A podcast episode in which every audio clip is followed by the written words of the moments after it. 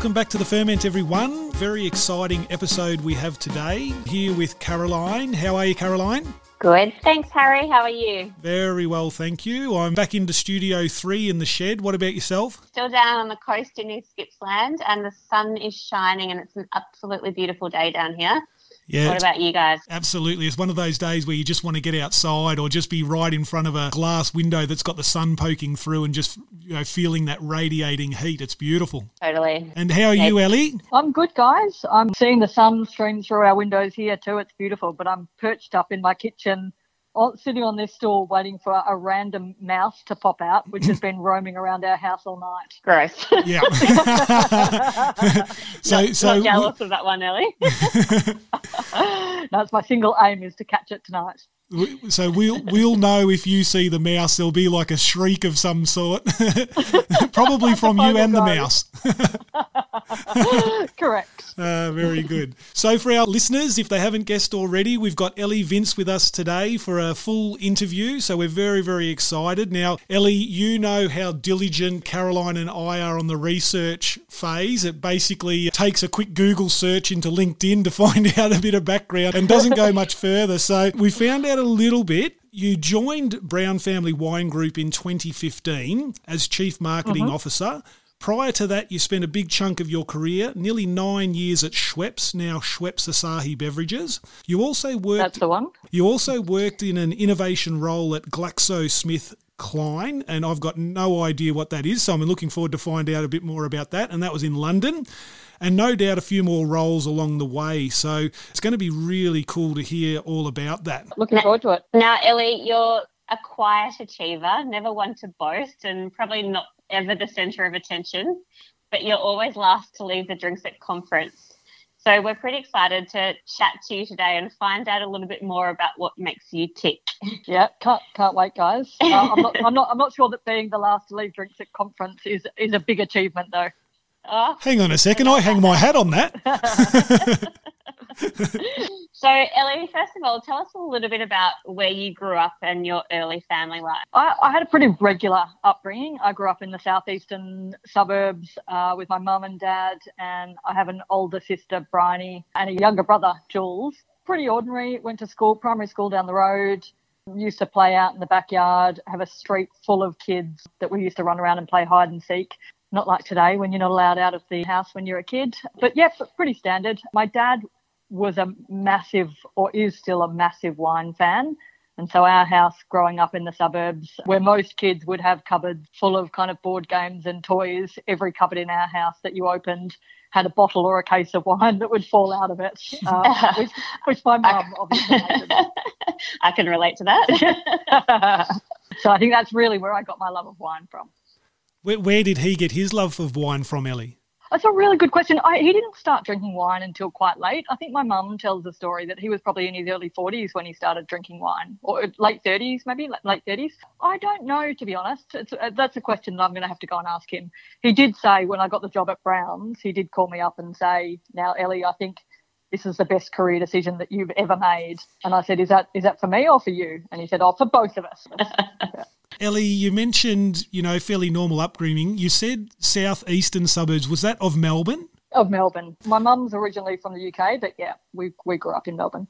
What about education? So, what was your sort of memories of primary school, secondary, and tertiary? I loved school. I went to a just a public primary um, down the road from where where we used to live. I love. We used to walk to school. We used to. We probably lived the furthest away from primary school, and my sister, who was a couple of years older than me, used to be the boss and used to walk us to school, and we used to go and collect kind of all of my friends along the way. So by the time we got to school, there was kind of this gang of you know ten little kids being kind of ferreted in from my sister. But school was great. Had a heap of fun, and then I went on to a an all girls high school again, not too far from from where I lived. And I, I don't, my memories of high school. I, I again, I, I loved school. I loved the social aspect of school.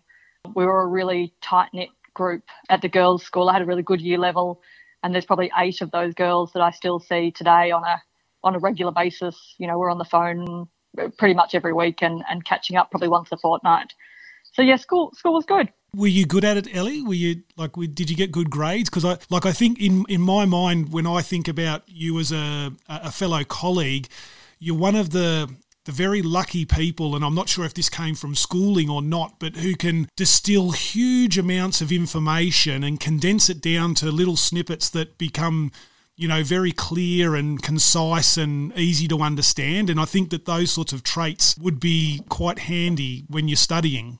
I think it's oh, they were, and I, I think that's right. I think I I was good at working the system in a way, if that makes sense. Like I was very good at rote learning. I was very good at taking in information and then being able to almost spill that down onto a page for all of my exams and all of my school learning. That the challenge that that I had post school is if there were subjects that I wasn't particularly interested in, all the information went in for the exam. And then post the exam, all the information just disappeared out of my mind. And I think that's probably one of the things that I've learned over time is that I, I definitely need to be passionate or into the topic to be able to want to find out more. And I'm so the opposite from my husband, who is hugely into general knowledge and anything that he learns, it's not about learning it for an exam, an exam or a mark or to do well for him, it's about learning it just because he's interested in absolutely everything and and his his general knowledge is amazing. Whereas mine I feel like post school there was lots of little things that stuck but lots that disappeared out of my brain. Good person to have on your trivia table. A hundred percent. I'm terrible at trivia. He is amazing. And Ellie so after the high school what were you looking to study when you went post high school? I, I always had it in my head that I was going to be an architect. So that was kind of my number one that I wanted to study. And I did some kind of creative subjects in year 11 and year 12. I did a couple of art subjects. I don't know what it is that ended up changing my mind, but after year 12, I got into marketing at RMIT. Uh, so there must have been something, but it was still within that kind of creative element. I think that's what I really enjoyed. Kind of the balance of commercial and creativity was always where my sweet spot was. So I studied at RMIT for for four years post school. And again, it was probably the, the social part of uni that I loved the most. I think I had 12 hours of, of actual classwork through the week, and I really enjoyed that time because not much of it was actually spent at uni. There's a time and a place for everything, and it's called university. and, any, and, anything goes. Yeah, I did. I did come out with a degree at the other side, so that was a good thing. Well played. Well played. It's amazing when you're at uni those 12 hours it still seems really hard to make it to all of your classes. But um, sounds like you did so. Yeah, you had to time the start of them quite well. Yes. So after uni ellie or maybe during university what was your first job that my you had? e- my first ever job was probably a typical i reckon job for this is before uni for at 16 i got a job at mcdonald's in Prahran and I worked there for a couple of years. That was great, made a lot of good friends. And it's such good grounding, I think, for work, just teaching you principles of responsibility and, you know, having to be on time and giving you pocket money, all that kind of stuff. And I moved from McDonald's into what I thought was a grown up or kind of, yeah, probably a grown up job uh, at the Commonwealth Bank call centre in the city. And I probably lasted there maybe three months at the most. And I learned pretty quickly that wearing a headset, talking about banking, dealing with mostly customers that were abusing me, uh, not having all the answers and being on the clock. You literally had to clock in, you had to clock off for breaks, you had to clock off to go to the bathroom. It was so not for me. And it probably taught me what I don't want in a career or in a role. So I left there pretty quickly. And my last job at uni was working completely different, working on reception at a cool advertising agency in Richmond, just up the road from the Browns Melbourne office called Young and Rubicam, which was at the time of my life. I was probably there for a couple of years and it was the centre of fun. I think work knocked off at four o'clock every day and there was drinks on the rooftop and it was one big party. Sounds incredible. nice. it was. And was that your first job out of uni, or once you finished your marketing degree, what did, did you do then? Finished uni and then worked at the ad agency for a little while longer just to, to get some money. And then I went traveling, uh, backpacking over in Europe for about seven months with a friend of mine from school. I came back from that trip deciding that I was going to go and get a, a job back in, in advertising somewhere. So rather than being on reception, I wanted to be an account manager or a, or a creative. And that was kind of my passion. That's what I wanted to do. But I realized quickly that I got back to Melbourne with an empty wallet and an empty bank account. And it was rather than me choosing where I was going to go, it was about where I could actually get a job. And I was I was lucky enough that my sister had a notice on I think in the lunchroom she was working at the ANZ at the time, which was asking about if anybody knew of a junior marketer to work at Gillette out in Scoresby. And so that was a six month contract. I applied for that and I got it. And I ended up being there for I think it was about four years in the end. It was a great place to work. A lot of the guys there are still good friends of mine today. And I actually worked with quite a few of Justin Woodford's friends at Gillette back in the day. But it's kind of where I learned the grounding of marketing. And I pretty quickly decided there that marketing was definitely the thing for me. And that I probably, I think, made the right choice of marketing over advertising. It's definitely the direction that I wanted to head in. And so from Gillette, is that when you like went to this GlaxoSmithKline? yeah, I left Gillette uh, to go travelling. Oh no, actually, I left Gillette to go and live in London. So I'd met Petri, oh, maybe six months before, and I don't mind a bit of change uh, and a bit of making decisions at the last minute. So we ended up moving to London together. And so his brother was living in London, my sister was living in London, and it just felt like the felt like the right time. I think I was mid mid twenties, and I got a job at Gillette over there just as a transition for nine months or so and then moved on to GlaxoSmithKline from there. So the role at Glaxo was great. It was innovation manager looking at long term innovation kind of five years out and developing a process of how to tackle it. But the one thing that wasn't so good for me at Glaxo was the category uh, I was working on was pharmaceuticals. And mm. you've ever looked at working on developing the next migraine drug, you'll realize it's a pretty tricky thing to get passionate about. This particular company, what do they do? Like, what's their main role? So they do. So it's a big pharmaceutical company, and head office is in the UK. So lots of lots of drugs essentially. So main channel is pharmacy.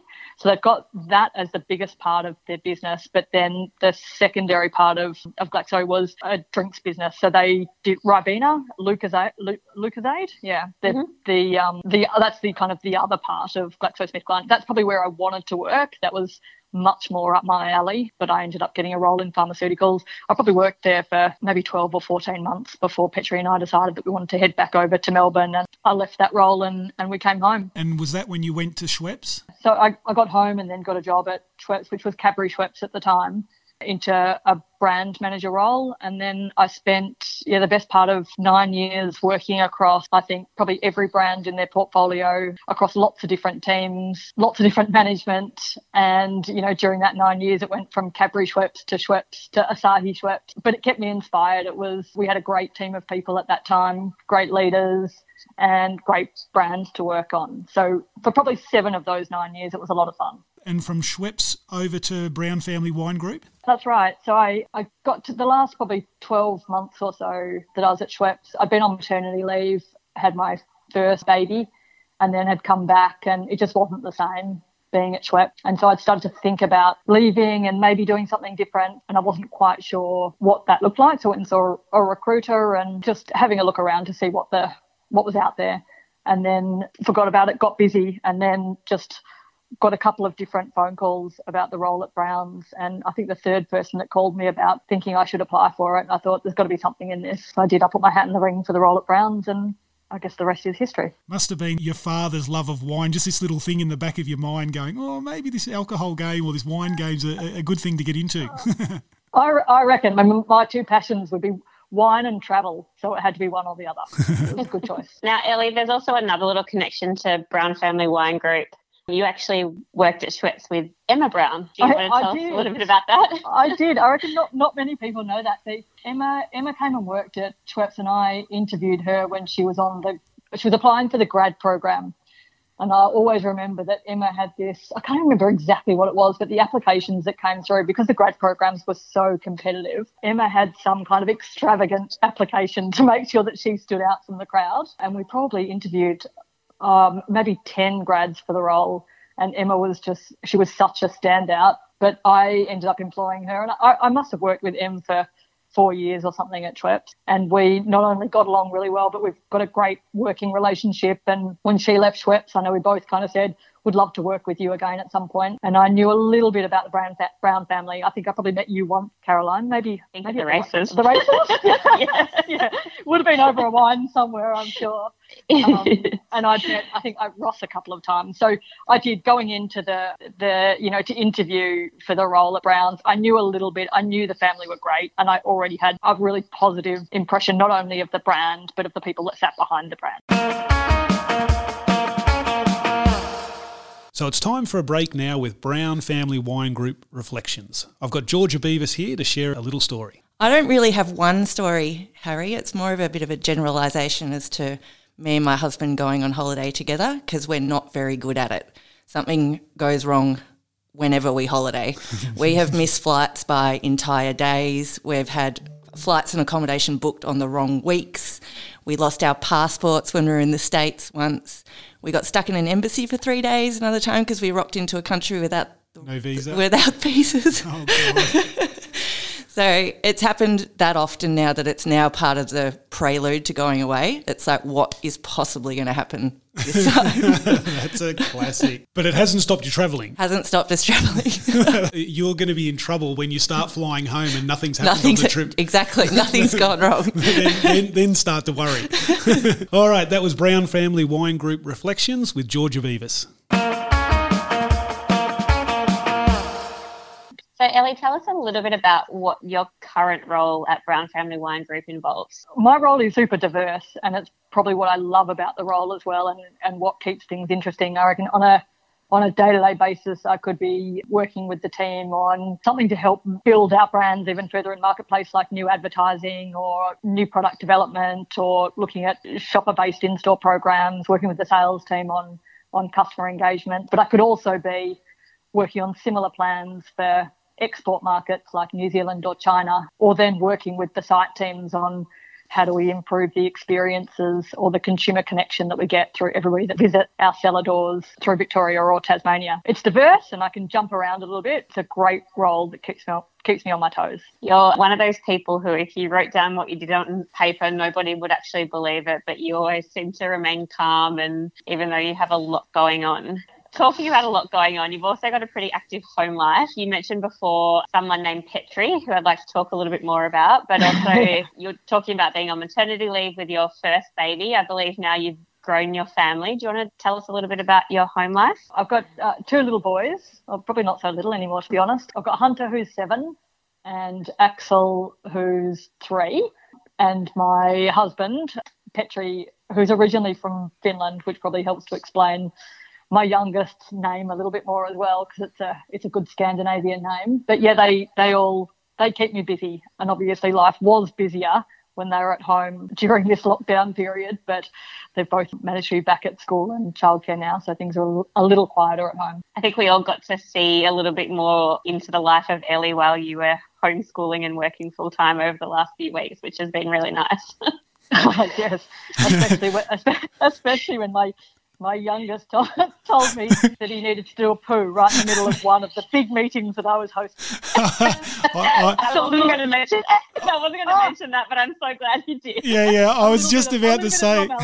I was actually in that meeting, and I, I, I was like, "Oh yes, this is the best." It I think that one of the really great things about sort of everyone working from home is that it actually you, you it humanizes people a little bit more and things like that. It just the uh, the other day I was doing some training with I think it was New South Wales and Victoria and my son came in and started yelling and jumping around and then threw a pillow at me while I was trying to do training. It's just, it's hilarious. And, and no one cares. Like they just go, oh, well, that's just, you know, we've just got to put up with that because that's just part of what's going on at the moment. So I think that oh. human side of it has just been great. So funny. I think in the first week I was working from home I think Hunter was in every one of my virtual meetings, popped up in the background somewhere. He found it fascinating. He would, rather than doing schoolwork, he'd sit and just be on my shoulder in yeah. my meeting. Yeah. Future marketer. and Ellie, outside of work, what's important to you? Family, definitely. I think I spend a lot of my time, not necessarily at work, but thinking about work. So when I'm home And on weekends, to me, it's about, you know, how do I pack that up and just be present and hang out with my family? Both my parents uh, and my sister and brother live not too far away as well. So I spend quite a lot of time with them. And my parents have a place down in Mount Martha on the Mornington Peninsula. So getting away for the weekend and hanging out with them, visiting wineries, I love all of that kind of stuff. Probably apart from that, I'm, you know, keeping fit and active. I love yoga. I've been unbelievably good at keeping fit and active during this lockdown period. So I feel like I'm giving myself a, a gold star that I need to keep doing beyond this coronavirus lockdown period. And travel. Travel would be my other massive passion. So Petri and I both love traveling and because he's from Finland, we kind of have a pact that every two years we go back to Finland and catch up with his friends and family, which our plans are probably out the window a little bit at the moment. Mm. But uh, we have this probably shared thing between us that every year it's about trying somewhere new. So even if we go back and visit Finland, for example, where we've been before, it's always about how do we add on that with a new experience or going somewhere different different that we've never been before. So yeah, that would be a, a, huge thing of mine. Just on the fitness side of things, we didn't we, we, we didn't have it as part of our questions here, Ellie, but were, were you ever into like any sort of team sports or do you just do your normal training as an individual thing? Oh, I did a bit of both. I played tennis and netball when I was growing up. I don't think I was particularly good at either, to be honest, but I did. I played mixed netball, which you play as well, Caroline, don't you? you play mixed yeah. netball now? Yeah, I did, yeah. I played that through uni life. And then I just got, I got into running for a while. Uh, my dad is a mad runner. So my dad runs, my dad has this love for wine and then he kind of counterbalances that with his love of running and he runs marathons, but he's 75 now and has just dropped back just recently. He's doing half marathons instead. Um, I don't, I don't, know, I don't know. I'm particularly good at any kind of sport. I've really found my groove in kind of doing my own, and that's why I guess that's why I love yoga, Pilates, that kind of thing. I can do it in my own time when it suits me, and I, I actually enjoy it, which I didn't enjoy that many other sports growing up. And Ellie, it's been a pretty challenging start to 2020 with the bushfires and now COVID 19. How do you feel that the team's managed so far? Be, be kind on Caroline and I, of course. yeah. It's been a hugely challenging start to, to 2020, and most businesses have just had to deal with COVID 19. Yet I feel like we've we've been throwing all sorts of punches. Um, I, I, think the t- I think the business has coped incredibly well. I think the ability to flex and change has been really present, and I think if I just look at the marketing team across all of those areas that I mentioned before, I think I reckon we probably spent, apart from the site teams, obviously, which had to react much quicker because the impact was there straight away.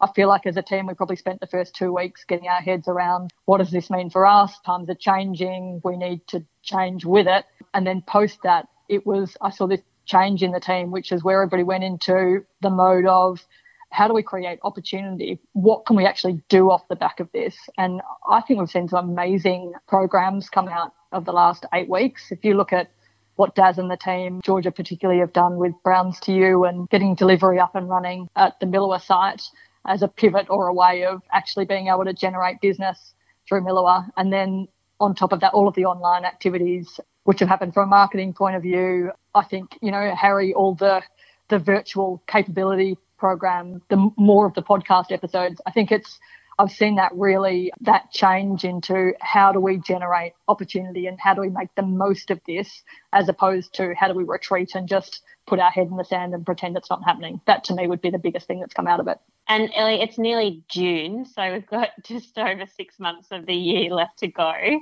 What's do you think is the most exciting thing yet to come for the year? I, I kind of think the most exciting thing for me at the moment is actually being able to see everybody face to face. Like it's, it feels like it's been such a, a long time of trying to work through things virtually that I'm I'm really excited about just getting the team back together. And it won't be all the time because I get that things will change, but seeing what we can do off the back of that and sharing our learnings of what of what we've done over the last eight weeks um, on top of that, there's still some really exciting programs coming through. Got new news on Devils, new news in the fruity space, different ways of approaching customer experience at the sites. I think there's, there's heaps of exciting programs to come through, but I'm excited about just sharing learnings from COVID and us getting better overall as a total team. I think it's been so good. We've all adapted so well to working in isolation and digitally through Microsoft Teams, but there's that level of energy that you just can't replicate when you all get together. It's so, a human element, isn't it? Yeah, it, it makes is, such a yeah. difference. Yeah. I'm so tonguing for a beer with with the group, you know, just to Yeah. just to chill out and have a beer or a glass of wine and just go, wow, wasn't that amazing? Like what what a bizarre situation we've just come through. Fingers crossed. Yeah, just just give, give me something that you don't have to schedule through Microsoft Teams. I think that's where I'm getting to now. It's like a, I want an unscheduled conversation and catch up with people. would be lovely. It would be lovely. Hello, everyone. Head Chef Bodie here. We've got some great news about the post lockdown COVID rules. We're back, baby. The Epicurean Centre is open for lunches on Saturday and Sunday. So that's our casual wine bar service. We're open from 11 till 4. We've got restricted numbers, so please be patient and make sure you book. We're still doing browns to you on Monday to Sunday, so seven days a week through Wangaratta, Tarrawingee, Milawa, and Oxley. And on Thursdays, we go to Beechworth. You can just go to the website, brownbrothers.com.au, and then hit the visit tab, and you'll see the home delivery. So get into that, and we look forward to seeing you in Milawa soon. Okay, Ellie, well, we're sort of drawing to a conclusion, but we've got some questions that we ask all of our ferment interviewees. The first one is Can you think of a funny, weird, most wonderful travel story that you've had? You've obviously shared that you travel overseas a fair bit. It might be one, something from there. It's kind of a travel story, but it's related to my background. And I said I said before that Petri's from Finland, so I'll, I'll tell you a, a Finnish story. So when we first met, the Finns are quite a particular bunch of people. So anybody that knows Scandinavians or probably Finns in particular will see that they've got very particular kind of rituals and preferences that they follow.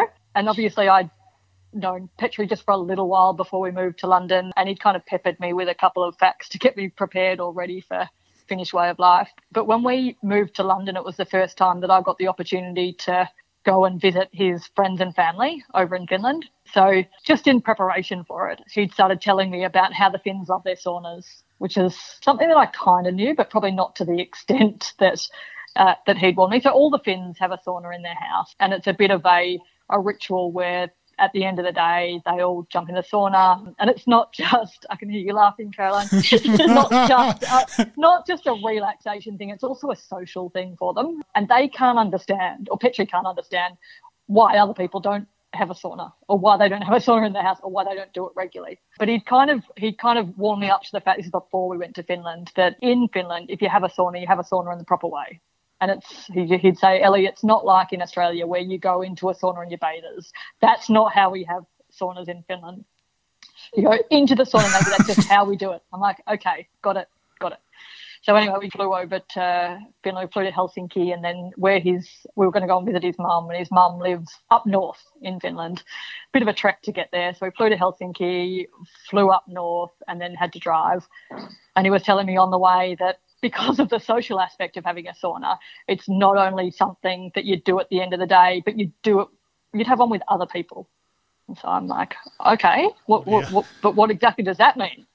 And he said, so when you get to my mum's house, she'll probably ask if you want to have a sauna, and then we'll all go in the sauna. I'm like, is he pulling my leg? Is this this can't be real? And so anyway, we got to his mum's house and knocked on the door, and his mum opened the door, and his mum said, in her kind of Finnish English, said, "You must be just so exhausted." She said, "I'll just go and put the sauna on." And I just looked at Petri and I died, and I was like, "Are you kidding? Like, who does this?"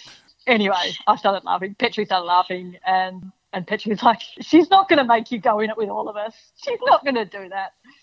Uh, and so I just breathed a sigh of relief and I went and had a sauna on my own and it was absolutely fine. Uh, but they do do that. They do. That is just, that is normal. That is normal. They grow up, they all have a sauna together and they do it with all their mates as well, just uh, over a beer. Meet the parents over a nude sauna. I love it. It has a whole different meaning, doesn't it? Yeah. Ellie, I was in, in Finland one, oh, so quite a while ago now, probably five or six years ago, and it was towards the end of a pretty hectic two week schedule over there, and went to the sauna, and I was on my own at the when I when I went in. And I just did the Australian thing, like I had my footy shorts on, you know, just sitting in the sauna. And anyway, these two guys came in with like honestly nothing on and i'm just like gotta go. This is crazy. I was not ready for that. Oh don't you love it? Pet- Petri's pitching for me to build a sauna in our back in our back garden at the moment. And my back garden's not that big so a sauna would take up mm, i reckon nearly half of it and so we'll, we'll see how that goes good luck with that yeah exactly so, Ellie, you said that your dad's had a huge passion for wine for a long time. Do you remember trying your first wine as a young adult or maybe a little bit younger than that? Gosh, if I think about my first line, it was probably something literally, if I'm honest, something like a four litre cask of Fruity Lexia. Mm-hmm. Um, but that's not the one that we'll talk about. I think we, um, when I really got into enjoying wine, and my dad thought it was worth actually giving me wine that actually cost him money, so that I was going to sit and enjoy it. I remember probably being exposed to Mornington Peninsula wines first. I think his love of being down in Mount Martha and us visiting wineries there. We used to go and visit like Paringa Estate, Stonier, 10 minutes by tractor. That was kind of my proper introduction to wine, which I'm pretty lucky. I know, like good ones, great ones. Yeah. Oh, fantastic. And what about when you're sitting back at home and you're drinking a wine from the Brown Family Wine Group portfolio? What tends to hit your staff account most? So many. I probably have a repertoire of, I don't know, maybe seven or eight that I love and I put on rotation. If I was to look in my cupboard now and my fridge, I've got I've got both the Devil's Corner Resolution, the Chardonnay and the Pinot. I've got sitting on my counter at the moment and in my fridge. And I'm probably flipping just between those. So I, I love all of our wines. That's probably what I'm drinking right now. Delicious. And what about outside of the Brown Family Wine Group portfolio, Ellie? What do you find yourself going for most often? So I love to mix it up. I think the one thing that I will ever be grateful for when getting the job at Browns is just the exposure or the introduction to wine beyond Shiraz, Cabernet, and Chardonnay. I think, because that's that was my dad's sweet spot, and and Pinot Noir. They're probably the four varietals that he stockpiled in our house. Whereas now, if I'm not drinking one of the Browns wines, I'm at my local. I've got a little independent bottle shop just up the road called Garage, and the guys are amazing in there. But I literally will go in there now and say, "Tell me what's good." You know, I want to spend twenty bucks on a bottle of wine. Give me something new to try, and that's what they do. And they're always great. But it could be anything. It could be a Sangiovese. It could be a a Tempranillo. It could be an, a, a Pinot Noir from somebody somebody different or a small producer. But that I Browns has instilled in me experimentation, and that's that's what I love. And I'm I'm now feeding that and and teaching my dad about different varietals in wine. Oops, I can see the mouse. Got to go. Oh, yes, it made an appearance. no kidding. I'm kidding. I got excited for a second. it would have been a bigger squeal than yeah. Well, I think that's it, Ellie. Thank you so much for coming in today virtually to chat to Harry and I. I think hearing a little bit more about your background, I think at this conference when we all get together, you'll uh, definitely be the last in the bar because people will have lots of questions and uh, things to ask you about after hearing a little bit more about your life. But I think for Harry and I, it's been wonderful to interview you. You've been our boss for, how long? Nearly five years or so now. Mm, so, gosh, um, gone quick. It certainly has, but it's been wonderful to chat to you and hear a little bit more about the true Ellie Vince. So thank you. Thanks so much, guys. Good to chat.